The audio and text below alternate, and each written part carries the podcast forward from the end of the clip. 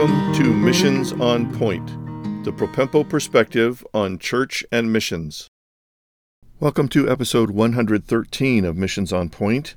This is number 12 in a series of 14 on contemporary issues and missions. And this particular episode, we're going to focus on weak mission agency partnership, that is, with the sending church and vice versa.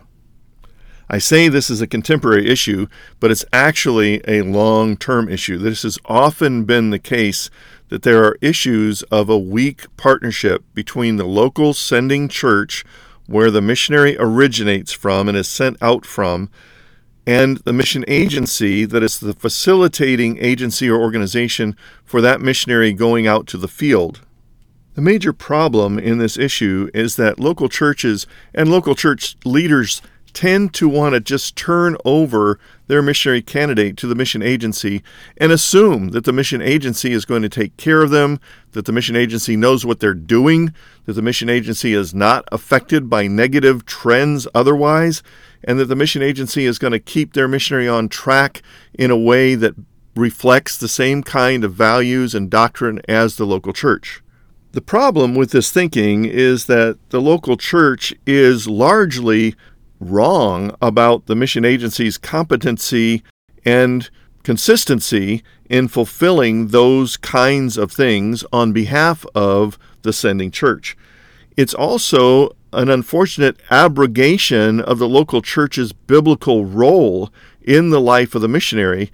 So, two strikes against local church thinking in that direction falling into the same wrong thinking on the other side of the coin. The mission agency often thinks that because they have done this so long, that they are the experts and they can take care of all the things concerning the local church's missionary, and they expect to be given the responsibility for those things by the local church, whether or not they can actually fulfill it on the field. There is notably a significant positive trend of mission agencies really trying to take seriously their role in what they call member care. We would call it missionary care. And it is simply making sure that they're proactive in trying to take care of their missionaries on the field and the stresses that they encounter and dealing with that somehow.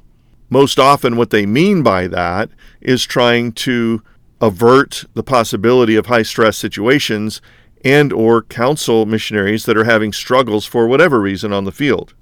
Unfortunately, what actually happens is the local sending church has to pick up the pieces of whatever tragedy happened on the field because the mission agency at that point takes hands off and say, "Hey, they're your people, they're your problem."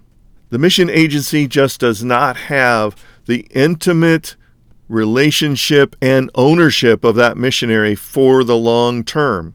When you take into account the mission agency's status as a nonprofit organization or institution in the United States legal system of tax laws, they feel like they have a certain kind of responsibility to avoid litigation and they don't want to divulge too much about people that are their employees in their structure. Therefore, they don't want the employees' information and personnel file data, even if they're having problems, to get outside of the circle of the legal responsibility of the organization until it's too late. That agency fear of litigation and legal complications is a fallacy. In fact, most mission organizations outsource to third parties lots of different aspects of their management and organization for retirement funds or for accounting or for insurance or for other things, and they let those third parties know all kinds of detailed and private information in order to get the job done. The personnel information, specifically about the well being of a missionary sent by a local church should be shared in partnership with the sending church so that the sending church can actually help with the problem before it gets out of hand and the missionary has to leave the field. So, what are some of the ground rules or areas of mutual agreement that a local church and a mission sending agency can have in this kind of partnership? Well, the local church has a specific interest in the missionaries' ministry goals and methodology, including doctrine, and they should be able to monitor and track with their missionary to see that they're actually teaching and doing the kinds of things that are consistent with the local church's biblical view of their life and ministry. In addition, they need to be involved in allocation or location of that missionary's ministry. In other words, the mission agency doesn't have an individual right without consulting the local church, the sending church, about where that missionary is going to be allocated geographically and what that implies for their life, their family, their ministry, and the target population for which the church is sending them. I'm not saying that the local church has to have a trump card in this respect, but they need to be part of the discussion and decision with regard to where their missionary goes and what their target population is. In addition, the local church has a very special interest in shepherding that missionary and his or her family because they are members of the church, and the church is tasked to shepherd their people, even if they are living in a foreign mission field, they still need to have a sense of shepherding in their well being spiritually, emotionally, maritally, their family, all of those kinds of things the local church can and should be interested in because they have a role in helping that missionary in those areas so that they can serve long term for faithful fruitfulness on the field. The local church will also be interested in making field visits a missions leader or a pastoral leader, or perhaps just friends from the church representing the church, should be visiting the field with some regularity, not too much frequency, but with some regularity to actually put eyes and ears and feet to seeing how they're living, sensing their stress level, praying with them and for them, encouraging them in the work, perhaps giving them a break from their usual routine in such a way that they are ultimately enhancing the ministry of that missionary.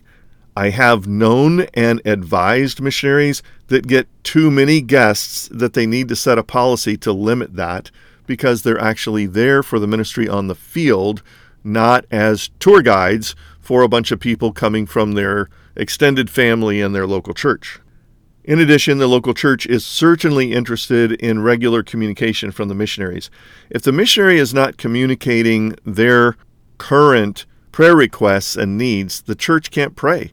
And that is an essential part of communication that goes beyond, say, a quarterly newsletter that's distributed to a wider group. But the local church leaders and missions people, in particular, need to be informed about the special needs and sort of insider track information about how to pray for their missionary family out on the field.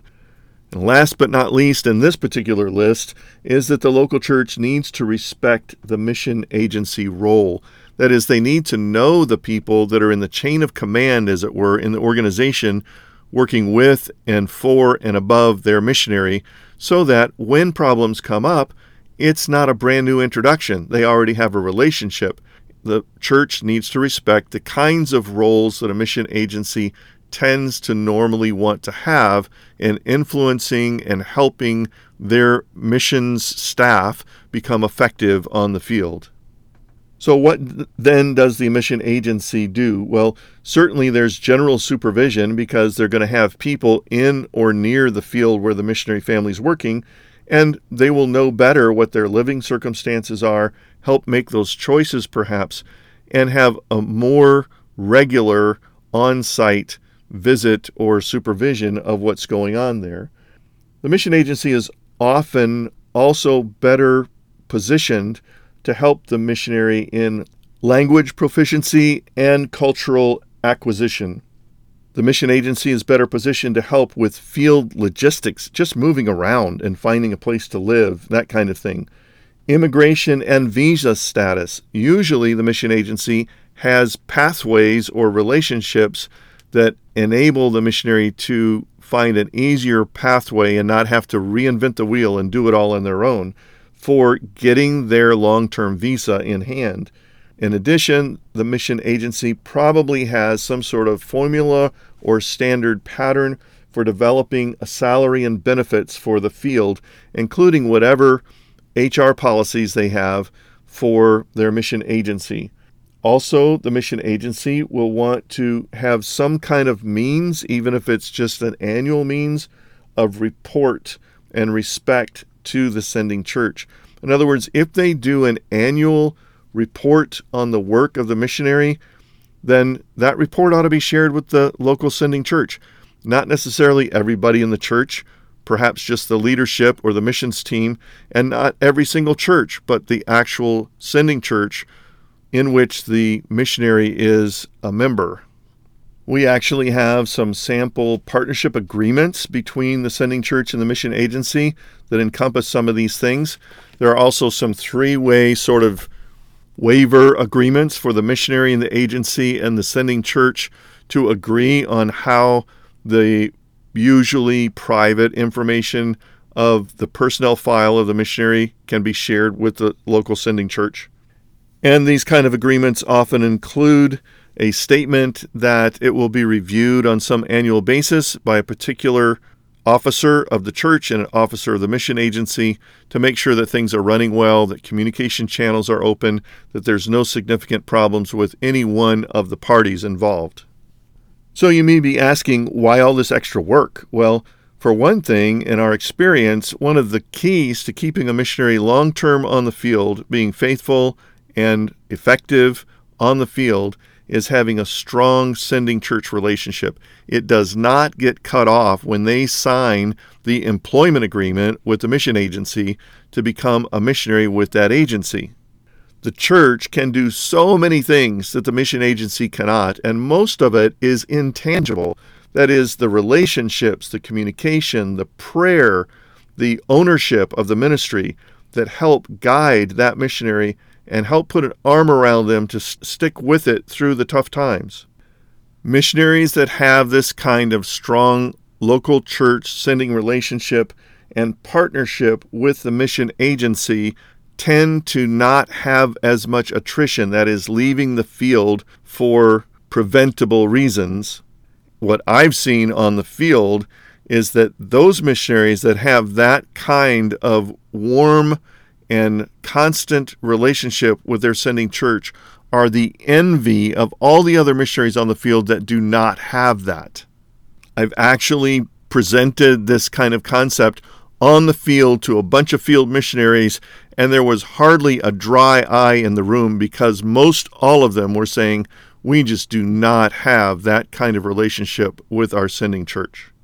Shame on us as a sending church that we give up our responsibility and our rights to be more involved in the missionaries that we're sending. And shame on the mission agencies who don't respect and honor the role of the local sending church and give them a place at the table all the way through their missionaries' life and work on the field. This failure to partner with the sending church and fear of litigation is hollow and has negative consequences all the way through the life of the missionary. So I strongly encourage churches to not allow their missionary candidate to sign on the dotted line to become a member of a mission agency unless they have a prior partnership agreement with the agency as to how that relationship is going to work out. This also forces the missionary candidate to not go far down the road with becoming a part of a mission sending agency without including their church in the process. Their church leaders should be informing and guiding who they choose as a mission agency partner. And it might not be the one that is the most appealing or initially grabs the heart of the missionary. That might not be the very best mission agency to go with. The sending church should be involved in that conversation and decision. The other side of the coin for the mission agency is the way to find the very best missionaries that are going to last the longest on the field and be the most effective is to go to local churches as your recruiting ground. Find local churches that are going to develop and send those kinds of missionaries. Partner with those churches, and the mission agency will not be disappointed in the quality of missionaries and the long term tenure of those missionaries in their faithfulness and effectiveness on the field. Go back and listen to our episode series on church based missionary training. If a missionary goes through that kind of training with their local church and has that kind of relationship, they are virtually assured that they're going to meet every qualification that the mission agency can put forward to start as a missionary with their agency, and they're going to have the benefit of that intimate discipleship relationship and shepherding relationship with their local church so that they will be able to stick it out through the tough times in long term ministry on the field. That's a win win win for everybody. It's a win for the missionary, it's a win for the mission agency, and it's a win for the local church.